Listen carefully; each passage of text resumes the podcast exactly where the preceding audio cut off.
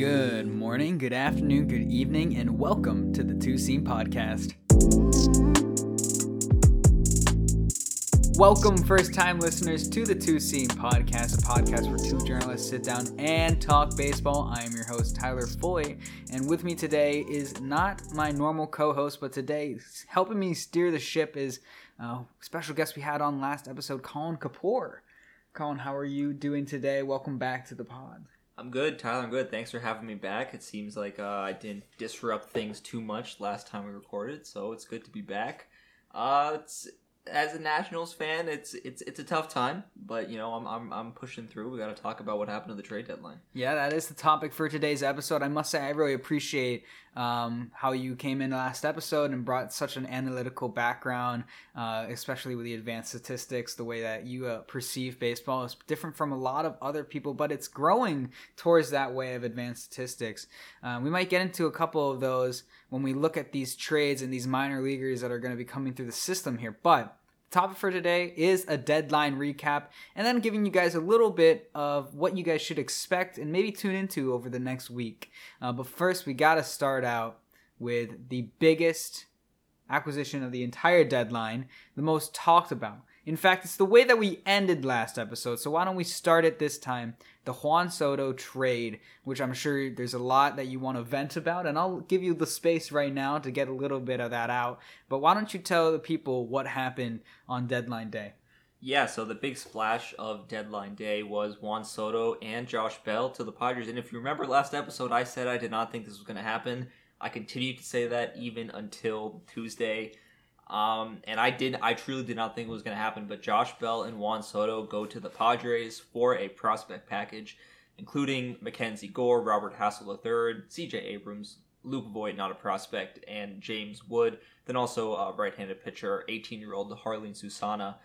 And this was a deal that a lot of details came out about it. Later, there was a whole Eric Hosmer saga that I think Tyler would want to get into uh, with Hosmer declining to go to the Nationals and ended up going to his Red Sox. But I said on the podcast last time, any deal the Nationals make, they lose because they're giving up one of the best, if not the best, pure hitters in baseball. And I still believe that. I think they clearly lost this trade. I mean, Nationals fans won't be able to watch Juan Soto play for their home team for the next 10, 15 years like we would have wanted. And that's a loss for the organization. That's a loss for the fan base. That's a loss I mean, not for baseball because he's still playing, but it's a loss for baseball in my opinion because I don't get to watch him play every night. And then also, I mean, Josh Bell going. He's a he was a 300 hitter at the time of the trade. He was slugging over 850. Uh, it's not a throw in because Josh Bell has had an All Star caliber season in my opinion. But in terms of like my in gut reaction, uh, I tweeted this. Follow me on Twitter at Colin Kapoor. Uh, was the Nationals have just broken my heart. This is true. I mean, they they it, it's a collective middle finger to the entire fan base, in my opinion. After everything that happened with Max Scherzer, Bryce Harper, Anthony Rendon, Trea Turner, everything, every player that the Nationals have let walk, um, this is just a, a, a, culmination of that. And before this season, David Martinez, Mike Rizzo, the GM, said we're rebuilding this team around Juan Soto, and they're not going to and it's just as a fan of this team, uh, someone who's been a fan of this team for his entire life, it's just it's just horrible the the way that the organization treated him and the way that all of this kind of came about. Prospect package, it's fine. Like it's probably better than they would have got if they traded him next year, whatever. But they lost this deal because they gave up Juan Soto, and that's just a fact. I, I've seen sites saying that they got an A on this trade, and sure, if you look at it from the perspective that Juan Soto was always going to leave the Nationals, then sure, you got a lot of players. But you you got you got to do what you can to keep this guy, and it just seems like they didn't do enough. Yeah, no, I mean, I, I can see exactly where you're coming from. You know, I've had franchise players be traded uh, from my organization within the last couple years. You know, Mookie Betts, uh, the biggest one, of course, hitting me the hardest uh, a couple years ago. Uh, but the difference between, I guess, the Mookie Betts situation and Juan Soto is one the age, right? Juan Soto being young, and two was the control for like another two seasons you would have had Juan Soto. Um, but I do like the return that that the Nationals did get. I think that potentially the St. Louis Cardinals had a better deal for them. Of course, that was relying on Dylan Carlson being a part of that deal, but he was never included in it. Um, you didn't offload Patrick Corbin. I wonder how that affected everything. But yes, I do kind of want to touch on that Eric Hosmer situation because uh, I know a lot of people when it came out that Eric Hosmer was the last bit of this trade that needed to happen. There was so much power that was in that man's fingertips. It was probably the most power that he's had in his entire career. Uh, World Series winner, though, of course, with the Royals. No disrespect to Hosmer, great defensive first baseman, has some good offensive prowess, and has been a leader of that Padres team. In fact, a lot of the Padres players have, you know, once again, they've, they've called him their captain. Uh, so it is a little strange to see that captain maybe leave. Maybe he didn't have that connection anymore with the rest of the team and the squad, but uh, they're still paying him, and, and what, like you said, Eric Hosmer went out to the Red Sox, which we'll talk about a little later. Um, but Mackenzie Gore, Robert Hassell, CJ Abrahams, and then James Wood are all very solid prospects. And you can definitely say the Padres have sold at this deadline and are putting all their eggs really into the next couple years here. Uh, then that really relies whether or not they even are able to retain Soto past arbitration.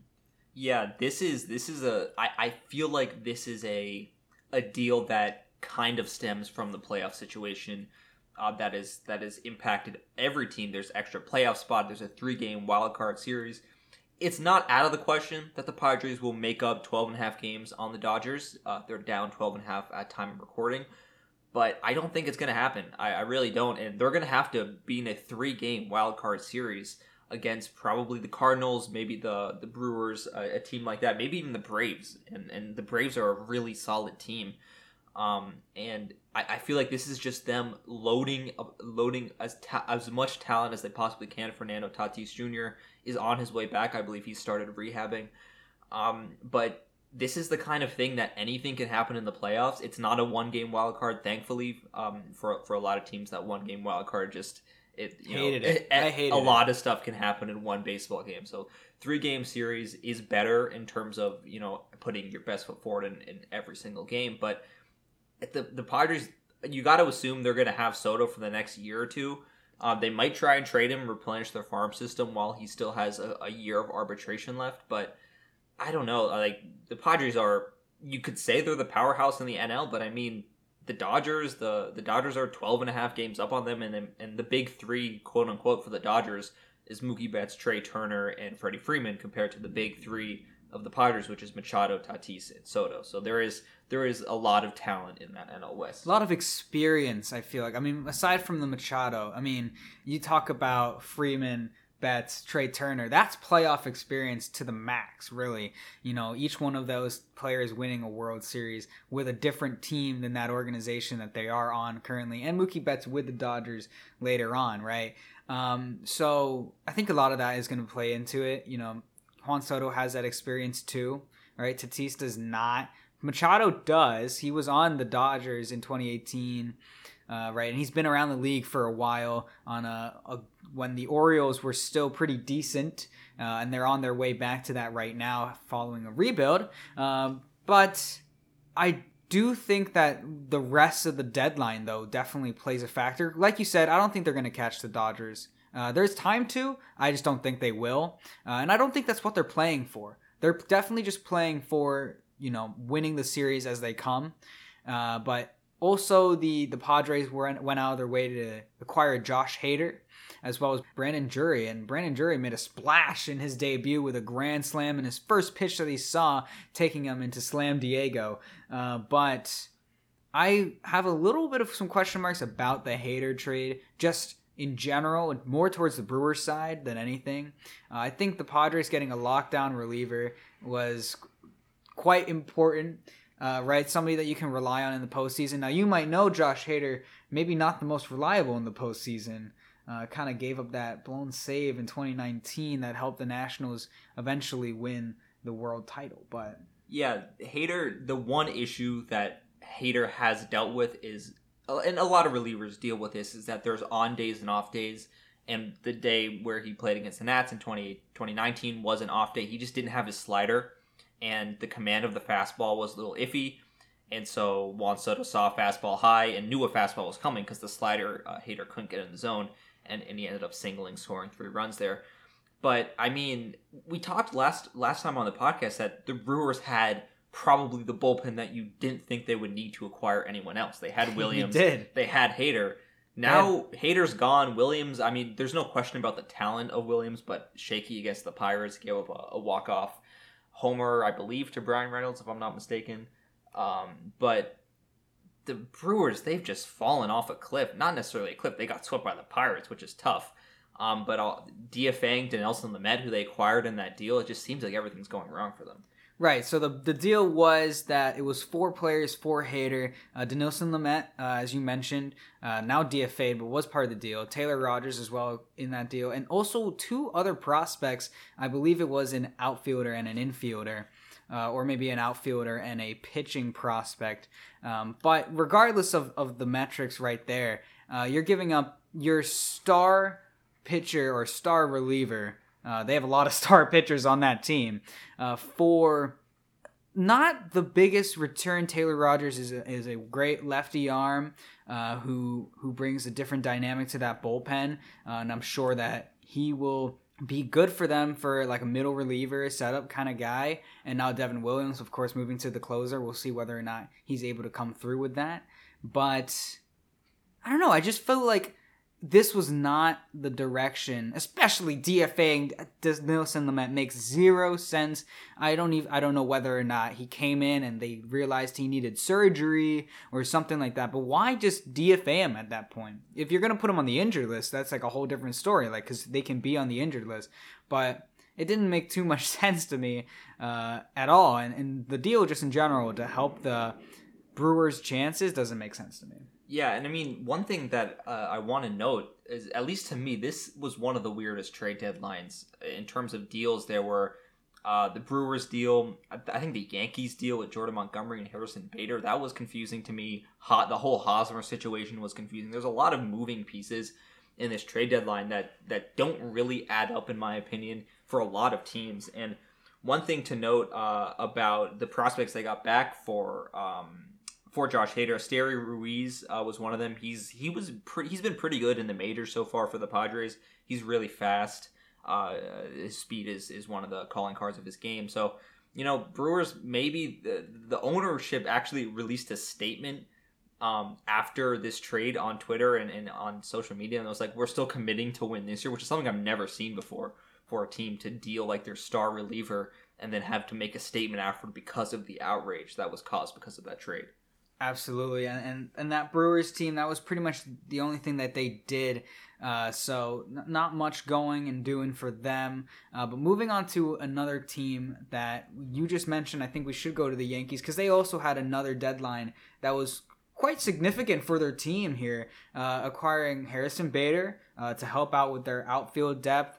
Uh, he's currently injured, I believe, so he's gonna need to come back in a, a couple weeks and and show why he was traded for, and then uh, improving their starters and their relievers, getting Frankie Montas and Lou Trivino. So. Which I'm happy to see, you know, the Athletics sell a little bit. Not happy to see them sell to the Yankees. Not happy at all about it. But of course, that Athletics team, when they're in full rebuild, they needed to move Montas. They needed to move Trivino. Um, two star pitchers for them. Uh, Montas coming off of injury, uh, so I, I, definitely the move made sense. Um, and for the Yankees, it absolutely made sense. Trying to help out with their pitching depth, uh, the starters and the bullpen. Uh, so I can't say how much this helps them. Uh, it's going to uh, really depend on if these guys can perform in their new ballparks, as it always does with these trade deadline acquisitions. Uh, but more than that, they also were able to get rid of Joey Gallo, uh, which is why you know Harrison Bader is kind of a big. You know, replace one outfielder with another one. Uh, but they were desperately, desperately, desperately trying to move Joey Gallo, and he went out to L.A. for the Dodgers.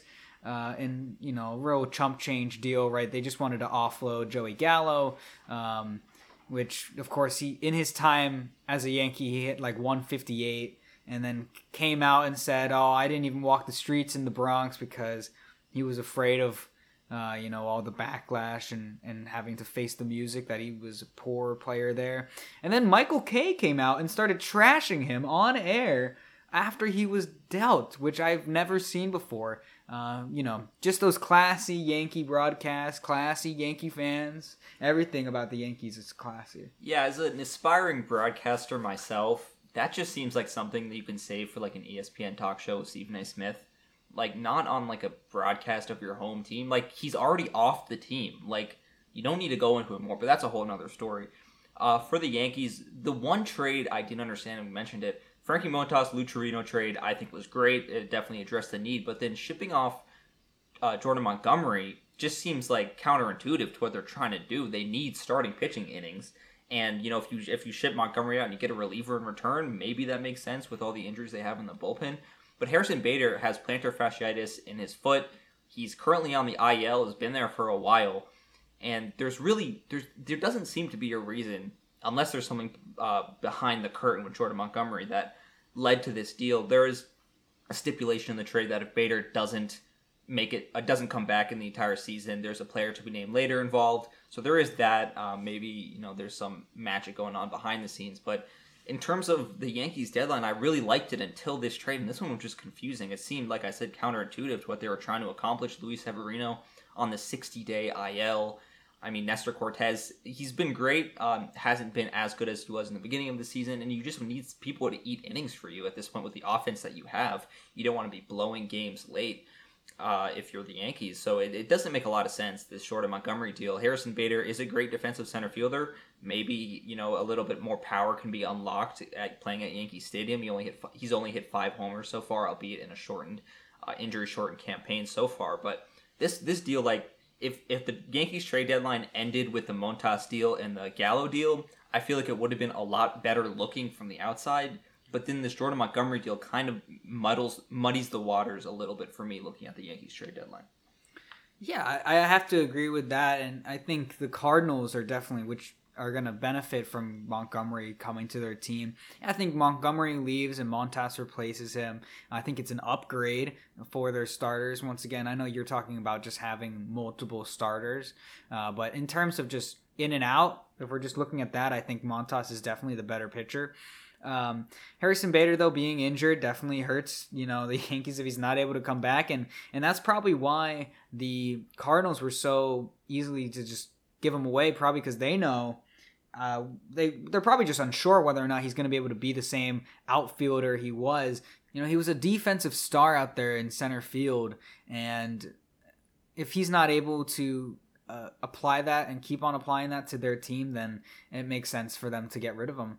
Uh, but I think there's some more blockbuster deals that happened uh, prior to the deadline. Actually, happened before deadline day. Uh, I was actually watching a Red Sox game in the stadium when this happened. Uh, but the Mariners acquired Luis Castillo, who we said who was, was probably the top pitching name, uh, one of the top names uh, in the entire deadline, in return for Noelvi Marte, Edwin Arroyo, uh, Levi Stoudt, and Andrew Moore. So two shortstops, two pitchers, both right-handers, going out to the Reds organization. Marte and Arroyo and Stoudt were all in their top five prospects for the Mariners organization.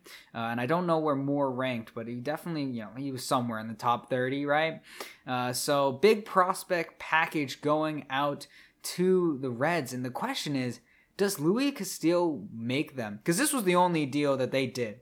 Does Luis Castillo put them in the World Series contention form? I don't think so. Uh, but they do have a great three setup, right? They have Logan Gilbert, Robbie Ray, Luis Castillo. Uh, they all three of them could perform well, and you know, if when it comes down to just three game series to make it over to the next uh, series for them, if they don't win the division, which they're not, they're gonna have to make it through wild card. Uh, that could really play a factor into getting more postseason time. Yeah, Luis Castillo is probably one of, uh, like you said, is was the premier starting pitcher um, on the trade deadline, and I mean, a lot of a lot of his underlying numbers support what he's doing right now. The one thing that does leave me a little bit of concern is that average launch angle uh, for 2022 is at 10.5 degrees, which is up six degrees for 2021. But also, you know, now he's going to a pitcher-friendly ballpark in uh, in Seattle as opposed to the bandbox that was Great American in Cincinnati. Then also, I mean, Castillo ground ball rate has been really good. Fastball velocity has been up in the 92nd percentile. And he's one of those pitchers that, you know, gives up those home runs on occasion, but very, very is very, very good at limiting base runners if he can keep those walks down. You know, hard hit percentage is, is as low as it's been in his career. K K rate is as high as it's been in his career. So he's looking really good uh, this season and, and, coming off of kind of a disappointing 2021 campaign. And Jerry Dipoto, uh, GM for the Mariners, said that they actually were targeting Castillo when they looked to acquire James Paxton. Uh, or when they traded James Paxton, um, they tried to get Castillo, but it, it fell through then, and that they got him now. And in terms of are they in the World Series contention? I mean, probably not. I mean, the, the Astros are in the AL, the Yankees are in the AL. This this is a very stacked league uh, in terms of you know high quality teams, but firmly in the postseason race for sure. And and I mean, probably they can get out of the wild card round a three game series with the three pitchers they have. Um, that's that's really solid uh, for them. I mean, it's a lot better now. And there's been reports that George Kirby is going to go into more of a swingman role, try and get um, you know three or four inning outings whenever they need innings, and that that just helps out. Uh, you know, take some strain off the bullpen. So I really like this deal. I think it was great for the Mariners, also incredible for the Reds. It was very surprising seeing this prospect package go to Cincinnati. Oh, absolutely, and I've I like what uh, you know. I hated their offseason. Obviously, the Reds selling their entire team uh, was just it wasn't mind boggling. They just don't have the market to hold those players like Castellanos and Winker and, and Suarez. But hey, look at this. Have you seen how the Reds have supported the Mariners? I mean, Winker, Suarez, Luis Castillo now all reunited in Seattle, uh, trying to get to the postseason, which is something that they really didn't have an opportunity to do uh, in Cincinnati.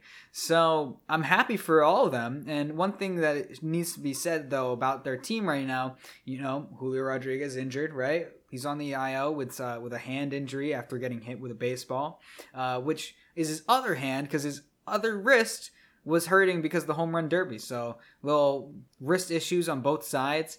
Uh, Ty France is currently on the IL for them. Uh, he was having an All Star caliber year. A lot of people said that he should have been there. Um, I know we said, or well, me and Camilo said that he probably should have been on that roster when we did our All Star breakdown. And uh, Mitch Haniger's coming back for them though, but this is the hardest part of their schedule. I was talking to one of my Mariners friends or Mariners fan friends, right, and he was giving me a little bit of a rundown how he felt. Uh, just a little concerned about these players being injured right now, but these this team I think is is destined for the postseason. It's been so long since they've been there. Since 2001, they've missed out the postseason every single season and it's about time that they they made their return. Yeah, they just had that series with the Yankees um, uh, coming out of, of, the trade deadline. Luis Castillo pitched against Gerrit Cole. Castillo pitched great. I think uh, went seven innings, gave up three runs, got a quality start in there, and Gerrit Cole gave up six runs in the first inning. So uh, not not great there for Gerrit Cole, but Mariners. I mean, offensively, they don't match up with the top teams in the league. They just don't. They don't have the star power of Aaron Judge, Giancarlo Stanton, Kyle Tucker of the Astros, and all the other Astros people. Um, but you know, you get Julio Rodriguez back. You you get Mitch Haniger. He, he's back. Kyle Lewis is back. So there are a lot of under the radar type players on this Mariners team, but they're trying to be anchored in their starting pitching. And I mean, giving up two really high quality prospects in Noel Noelvi Marte and Edwin Arroyo. Um, I thought that was kind of surprising, uh, to be honest, and that did definitely set the stage for other deals. And I mean, going back to the Reds, they got um, a lot of prospects from the Twins for Tyler Mahle as well. And they, I think the Reds, uh, if we're going just for a grade, I think the Reds may have had the best trade deadline among the sellers. I could definitely see that. Uh, I do want to mention though that the Mariners did draft a shortstop in their first round, so maybe this was destined to happen once you know they they could see the pieces falling in motion, trading their two best shortstop or middle infield prospects. Uh, so they drafted a middle infielder and Cole Young, but. I, I do if you want to start talking about just the Reds in general and, and what they were able to get for for Mahle, then yeah, the Reds had, I just said, a, great trade deadline. They obviously sent out Brandon Drury, Tommy Pham, Tyler Mahle, and of course Luis Castillo. And Tyler Mahle is one of those under the radar pitchers that, you know, maybe the, the ERA and, and the wins and losses don't necessarily reflect how good of a pitcher he really is. He is on the Cincinnati Reds, a team that doesn't win a lot. He does play in Cincinnati the majority of his time, a ballpark that is not conducive to pitching. But the stuff, um, the, the the velocity and, and the movement on his pitches are really top tier uh, when it when it comes to uh, you know looking at the underlying metrics. And he's only 27, which which could surprise some people. He he has like the he, kind of profiles like an older pitcher in my opinion, but 440 ERA this season in Cincinnati isn't horrible. And in his past nine outings, a 283 ERA um, since returning from the IL. And he went over to the Twins um, for a prospect package that includes uh, three of the club's top 30 prospects uh, infielder Spencer Steer, which is number seven, Steve Hajjar, who is number 18, that's a lefty pitcher, and then infielder Christian Encarnacion. Christian Encarnacion Strand, who's the number 23 prospect. And so that's a deal that I think it works out for the Twins. We talked about it on the podcast last time that they have a really, really young starting rotation that includes names. Bailey Ober's on the IL, but includes Joe Ryan. Chris Archer's not necessarily old, but he's not the best. Uh, Sonny Gray as well. So Tyler, Tyler Mahle is probably going to be the anchor of that rotation. I mean, Joe Ryan is a, is a really young starting pitcher, has zero experience um, in the postseason. Not to say Mahle has any experience in the postseason because he was uh, he's he was drafted by Cincinnati, but that's kind of the anchor for this Twins rotation. They're one game up of the Guardians in the AL Central. I think that's what they're in. Yes, one game up on the Guardians in the AL Central. So I think it's a great move for the Twins. But I mean, going back to the prospects the Reds received, I mean, they got three of the top 30 prospects from the Twins, and then they got two of the top prospects from the Mariners. I mean, I think they made out really well, and I think they profile to be a really good team in the next two years. And don't forget, they also traded Brandon Drury to the Padres, as we mentioned earlier, and for that they got the sixth ranked uh, Padre prospect in a very deep prospect organization that they've now just offloaded completely, of course, to emptied out the tank. But I mean, to be ranked sixth in that organization is pretty high. Uh, he was a middle infielder named um, Victor Acosta which you know I like for the Reds organization. You know, the only person that's probably on their team that has had you know long time stat or will have long time stature is going to be Jonathan India, and eventually he's going to be moved. I'm sure once these other prospects come through their system, right? So they're in the draft. They got two the best high school players, uh, so they're definitely doing the right steps to to you know once again, I thought they were on a five year plan. They could be even on a four year plan. You know, we'll see how it all goes together. Uh, they need to work on the pitching side of their prospects, I think. But I, I, I like it. I like what they're doing out there in Cincinnati after absolutely making so much fun of them over their off season. Hey, you know maybe Joey Votto is going to be old enough uh, to still be a captain of that team once the the next one's ready, right? Uh, but we do got to move on to another team. That were buying uh, had some question marks on maybe who they were going to get and what they were going to do. Obviously, a very strong team. Uh, the Toronto Blue Jays uh, received uh, quite an interesting deadline. I, I don't understand what the idea was, uh, where they believe Whit Merrifield is going to come in. They when uh, they acquired Whit Merrifield from the Kansas City Royals for infielder Samad Taylor and Max Castillo, who's a right handed pitcher. Uh, one of the more interesting things is Whit Merrifield was not vaccinated, so you have to presume that he's getting vaccinated to go play in Toronto. I mean, he's not just going to be a road series guy. Yeah, it's uh, that's one of the more uh, I don't know about interesting, just kind of like why deals for the Blue Jays. Middle infield isn't necessarily where they uh, were lacking in talent. I mean, Santiago Espinal was an All Star the second base position. They got Bo Bichette there as well at shortstop. So maybe just to fill like a utility role for, for the Blue Jays. But I mean, you got to get that shot, man. I don't know if you. Um, but Whit Merrifield, kind of a kind of an interesting one. Maybe he can uh, find a resurgence with the Blue Jays. He was really good the past two or three seasons. He has fallen off a cliff this year for sure. There's no power in his game. The speed has gone down a lot. He's never been one of the fastest players in the majors. He's just been really good at stealing bases. Um, but he really hasn't been able to steal that many bases uh, for the Royals. Um, but I mean, the one thing you hope if you're a Blue Jays fan, and the one thing I would assume that the Blue Jays organization knew was that he would get vaccinated if he signed with them. Right, and and they also got a really good relief package or just pitching package for this trade deadline from the Marlins, they were able to get Anthony Bass and Zach Pop, who have both been relievers for them, both right handed pitchers. Uh, but they traded their fourth best prospect in their organization that I guess they didn't see would come up, which was Jordan Groshans. Um, and also, uh, for in the, in the same vein of getting pitchers, they got Mitch White from the Dodgers for a couple minor leaguers that, you know, I wouldn't say are too notable, but maybe they'll become something later on. Uh, but I do like the idea of getting more relief depth for this team. I thought maybe they'd go with some more, maybe notable names, but maybe these are going to be some real sleepers that are going to come up and, and make some big make some big outings in the postseason for them. I mean, yeah, Anthony Bass plays uh, in my played in Miami, so not a lot of people knew about him, but he's been really, really good this season. One four one ERA. Um, for the Marlins. He throws his slider 57% of the time. He's one of those pitchers does not rely on velocity to get batters out. But I mean, look at his uh, his Statcast page. He's looking really, really good in terms of he gets uh, hitters to chase that slider. He doesn't allow a lot of barrels, and he still gets swings and misses on those secondary pitches. He throws a sinker 28.5% of the time. So that slider sinker combo up around 90 miles an hour on the sinker. I mean, he's got a lot of horizontal movement on that slider. Anthony Bass might be one of the biggest reliever acquisitions. I mean, obviously, notwithstanding Josh Hader or any of the bigger names like that. And in terms of Mitch White, I actually didn't know this deal went down until like a few hours ago.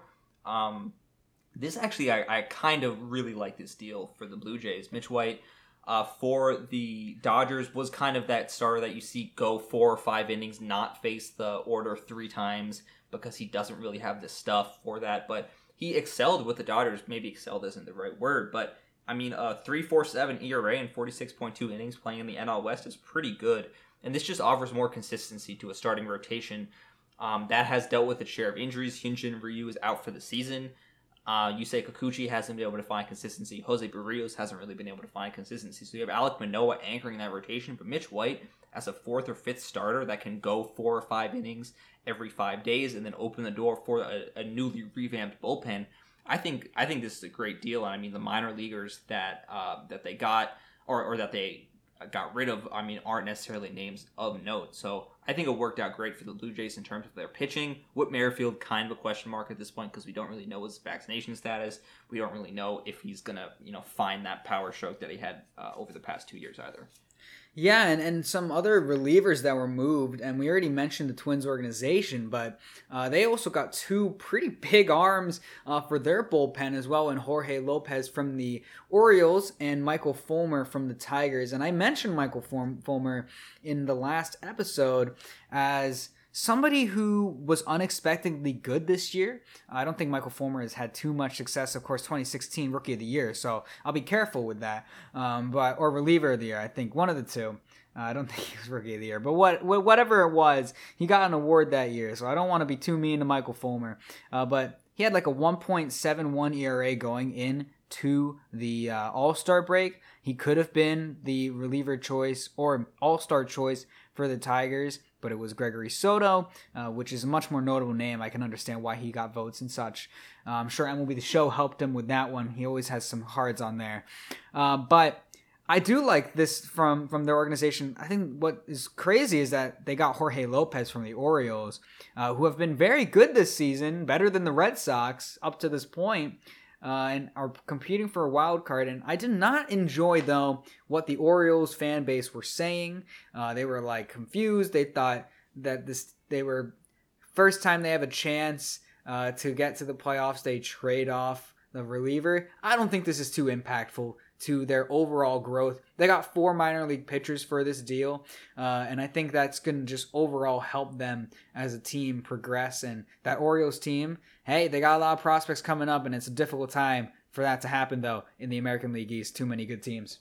Oh, yeah, for sure. I mean, one thing, I'll talk about Jorge Lopez in a second, but for Orioles fans, I think you got to trust the process here. I feel like all of the players in that clubhouse have bought into what the Orioles are doing, and I think they're on a really good track. It is, of course, a tough division. But going back to Jorge Lopez, this has been an incredible statistical season for him. And going back for the past few years of his career, he has not been as good as he is now. I mean, this year as the stopper or, or the closer, I should say, for the Orioles, 168 ERA, 54 strikeouts in 48 innings, a sub one whip. He's been really good. The one thing about Lopez that is a little bit that makes you step back and, and kind of question the numbers um, on the surface is that the spin rate on his fastball is really, really low, and he gets almost no whiffs on that pitch or on the sinker as well. He throws the sinker 50% of the time, four-seam fastball only 5% of the time. So Lopez, he has a, he has really good command, and the whiffs are a little bit of an issue. But the batted ball data, he's really ha- like basically cut all of those metrics in half.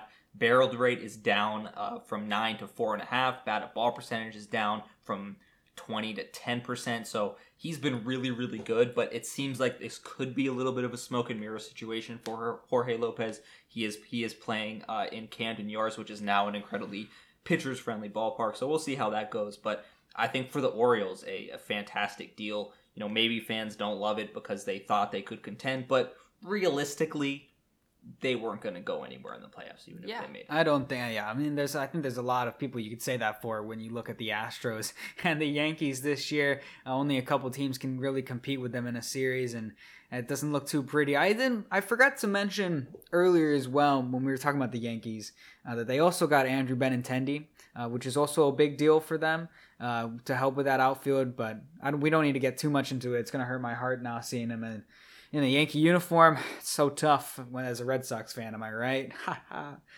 Um, but moving forward to the last team that I want to just talk about, like a little blockbuster for them, uh, and then we'll get into some teams that maybe should have done a little more, uh, were the Phillies, who were able to acquire Noah Syndergaard after the Angels just signed him this past offseason. So the the Phillies gave up one of their top prospects, I guess, Mickey Moniak, kind of a failed prospect for them. Uh, was a first round draft pick uh, for the Phillies organization just never was able to live up to that potential. And there will be a player to be named later, uh, which we could get in a whole conversation about what our thoughts and opinions are on player to be named later in deals.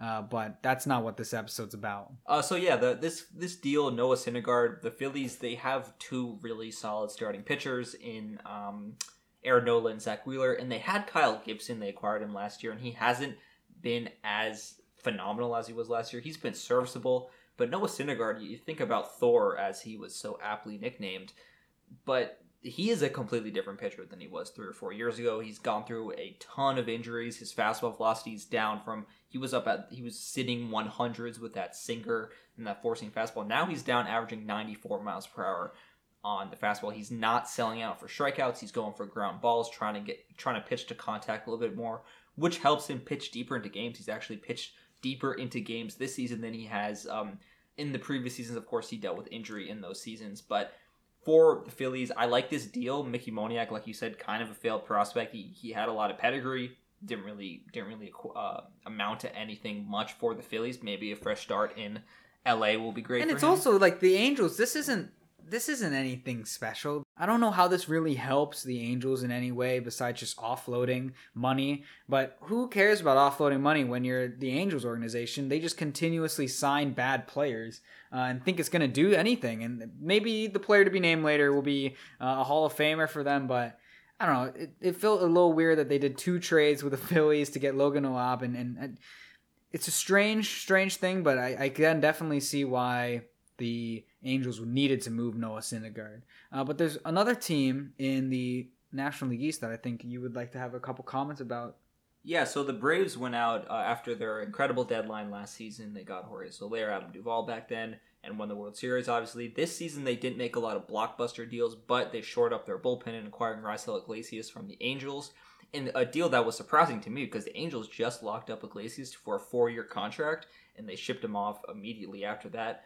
Uh, so Iglesias goes to the Braves, and then the Braves also traded for Jake Odorizzi from the Astros and sent Will Smith, a reliever. And Jake Odorizzi is a guy that we talked about on the last podcast that the Braves are going to have issues going into the home stretch of the season with their young pitchers, Kyle Wright and Spencer Strider, in terms of maybe limiting their innings because they're expecting a deep postseason run. Strider hasn't pitched more than 100 innings in his career in the minors or the majors in a year. So this is this is a an, an acquisition in Jake Odorizzi that can really help them. Just you know, every fifth day, get a guy that can save your bullpen, that can go six or seven innings. And Odorizzi has been successful in his major league career I mean, this season with the with the Astros, I mean, not great. The numbers don't pop off the page, but a 3.75 ERA, uh, 60 innings. You know, that's nothing nothing to scoff at um, for Odorizzi. He's re- very, very good at limiting hard contact. He doesn't have swing and miss stuff that you would like, but limiting hard contact, li- limiting those barrels and, and uh, that high exit velocity is something he's really good at. And of course, acquiring Raisel Iglesias to shore up the back end of that bullpen. Craig Kimbrel is not on the team. I don't know why I mentioned him. Uh, Kenley Jansen is who they have now, and, and, he's dealt with those heartbeat issues over the past few years. So maybe it's tough to rely on, uh, on him in a deep postseason run. So I really liked what the Braves did in terms of shoring up their pitching staff. Um, they didn't get a lot of bats because they don't really need a lot of bats. They have Acuna there. Albies is on his way back. Austin Riley's was the best player of the month in July. He got signed to that extension. Uh, got extended. Ten years. Yeah. Imagine a team locking up their star players. Don't know what that's like. That's a whole different story. Uh, they also gave up uh, Jesse Chavez, which uh, who was on their World Series run team, and hey, this is his 15th team he's going to the Angels. So uh, quite a career for Jesse Chavez. Only, only the young, ripe age of 38. So we'll see what happens out there in LA for him, lefty arm. Uh, but moving to my favorite team, my dear Red Sox, they did a little bit of both of the selling and the buying, and it's very confusing to me. Uh, so they traded away Christian Vazquez to start the deadline, and this was the beginning of the fire sale that I thought was to be. Um, but Christian Vazquez for two of the bottom 30 uh, prospects to the Astros. Um, well, sorry, we received two of the bottom 30 Astros prospects uh, in return, uh, who looked pretty decent in the film that I watched of them. But at that point, I think that every Red Sox fan knew, oh, this is over. Here it comes.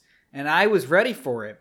But that was the only player that the Red Sox traded. Just Christian Vazquez, who only had two months left on his deal. I thought JD Martinez was going to go. I thought Nathan Eovaldi was going to go. They also traded Jake Diekman. Sorry, not the only player. I guess the one, the biggest notable names uh, that we thought were going to get traded. But they got uh, catcher Reese McGuire for Jake Diekman in replacement of Christian Vazquez.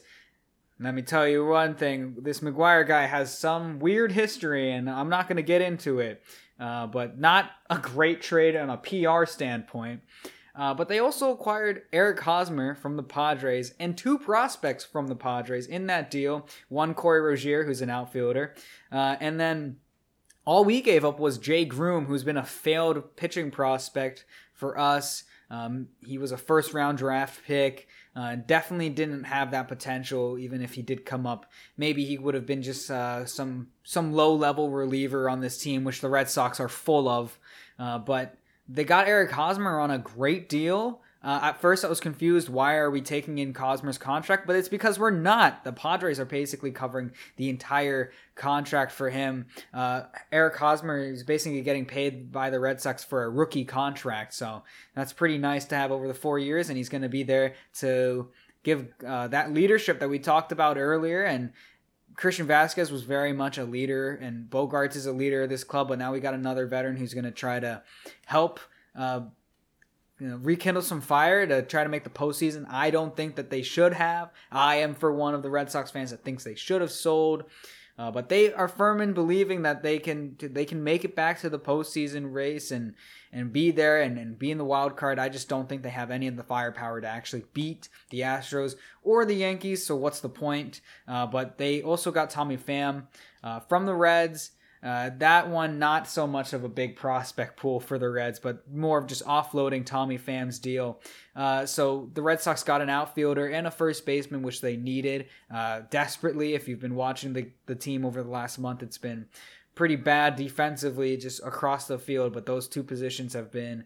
Uh, quite troublesome. Uh, but in the terms of heaping around defensive players, they DFA JBJ, who we traded for we traded away for to to give the Brewers Hunter Renfroe, and he's had a great season. I don't think I could have predicted that myself, uh, but the whole season's been quite interesting for the Red Sox. A bunch of lows and a bunch of uh, some highs, a lot of lows though uh, throughout this season. Of course, a poor start, an amazing June, and a very very depressing July. Uh, but I'm gonna keep my hopes up for this team. But I really do think they should have moved JD. They should have moved Eovaldi. Anybody that they didn't see to be on this team in the next three years, the next two years, they should have tried to have conversations to move them. Uh, but of course, they did not. Yeah, looking from the outside, it was definitely an odd trade deadline. You saw Xander Bogaerts' comments. He said, "I don't think the team got better because we lost Vazquez." Obviously, Vazquez is a huge part of that organization. Um, in the playoff runs, he's he's done a lot of things. I know Tyler can speak to that more than I can. Yeah, one of my my favorite moment I've ever watched live in Fenway Park was uh, that home run that he walked off against the Rays in Game Three of the American League DS, uh, and it was very exciting to me. I will never forget it. I'll always remember Christian Vazquez for it. Uh, and you know he was a homegrown talent. Came to the organization, I believe, in 2008. Didn't get his start until 2014 at the major league level, and you know he's he's been a guy that you just kind of rely on behind the plate. He's had a good season, but hey, he said he's open to re-signing with the Red Sox in the offseason. So we could have just gotten some prospects for him and he'll come back. I don't think that's going to happen, uh, but it could be a possibility. Yeah, he's over in, in Houston now as Vazquez, but Eric Hosmer also, there was a lot of you know controversy around this just because he was initially supposed to go to the Washington Nationals, but he invoked his no trade clause because who in their right mind would want to go to the Washington Nationals? Uh, and so that deal, that whole thing went through, and Luke Voit went in his place. You know what, Luke Voit, if you're listening, I'm sorry. Tough break for you, man. It's it's tough, uh, but that's life, I guess. But Hosmer is one of those guys that hits the ball hits the ball really hard, but cannot hit it in the air. His launch angle is about three degrees. This season, he's had a, a launch angle of negative 1.5 degrees in his career. He hits the ball hard, average exit velocity around 90 miles an hour, but just cannot get the ball in the air with the Red Sox, I mean that bat, um, if he can if he can elevate the ball a little bit, he's probably going to hit a lot of homers. But he just hasn't been able to do that in his career, which is very surprising. I mean, it's a very clear thing you can see in his profile that you can you know attempt and try to fix, but it just seems like he can't elevate the ball. Uh, yeah, definitely, and and we gotta kind of move quick here to the last two teams I want to talk about uh, that stayed put uh, well, there's three teams, but the Marlins gave up some players, but they kept their star relievers. Uh, but the other two teams were the Cubs and the Giants. The Cubs are much more confusing than the Giants. I said the Giants definitely had a case to stay still. It seemed like they were only in on Soto for maybe you know half of the half of the rumors and then eventually they backed out and then eventually just said you know what we're not going to do anything i think any team should have gotten brandon drury i think they were a good landing spot for him or the other two players that are on the Cubs, Ian Happ and Contreras, who had this emphatic hug, right? They didn't know what was going to happen, uh, but they ended up hugging again once the trade deadline was over and they were still with the Cubs. Why did the Cubs not move Ian Happ and Contreras? I I wish I had an answer for you. I don't. It's it's it's really confusing. I mean, I was I was sitting there 5:57 on trade deadline day. I was like, "Wait, Ian Happ and Contreras haven't been moved yet." I was like, maybe there's going to be some like finagling within the last two minutes of the deadline, but it just never happened. Willson Contreras, I think, hit a homer yesterday for the Cubs, but uh, it's just weird. I mean, those two players, or Contreras for sure, is walking from the Cubs. Uh, this seems like a, an organizational failure from the front office. Um, and I don't really, there, there's not much to make of it because we don't really know all the details. Like, what was going on behind the scenes there that led to these guys not getting maximized for their full value? And also not getting traded to contenders. Like, you kind of like from the player's perspective, it seems like they're kind of stuck there. And maybe Contreras more than Happ is, is happy to stay in Chicago, you know, be with that fan base, and, and it's really the organization that's you know he's grew up in as a baseball player in his career, uh, but yeah, it just didn't make sense to me. They should have moved him, just like how the Red Sox should have moved JD and Eovaldi if they weren't going to be contending. But that has been our trade deadline talk. Uh, we will be back next week to talk about. Um, should be a, a much shorter episode, uh, but we're gonna get back to our topic-based episodes where we'll come in and we'll have a certain topic we want to talk about and, and just give you guys the rundown on what happened the last week of baseball uh, and highlight some of uh, our favorite moments. But that has been the Two Seam podcast today. And the drama of July is finally over. We can now look at the back end of the season here going into August and September. Uh, playoff race is going to be very fun to be a part of. And um, I'm sure that for other teams, it's going to be more fun than ours. Uh, but for mine, you know, we're only two games out of the wild card, so we'll see what happens.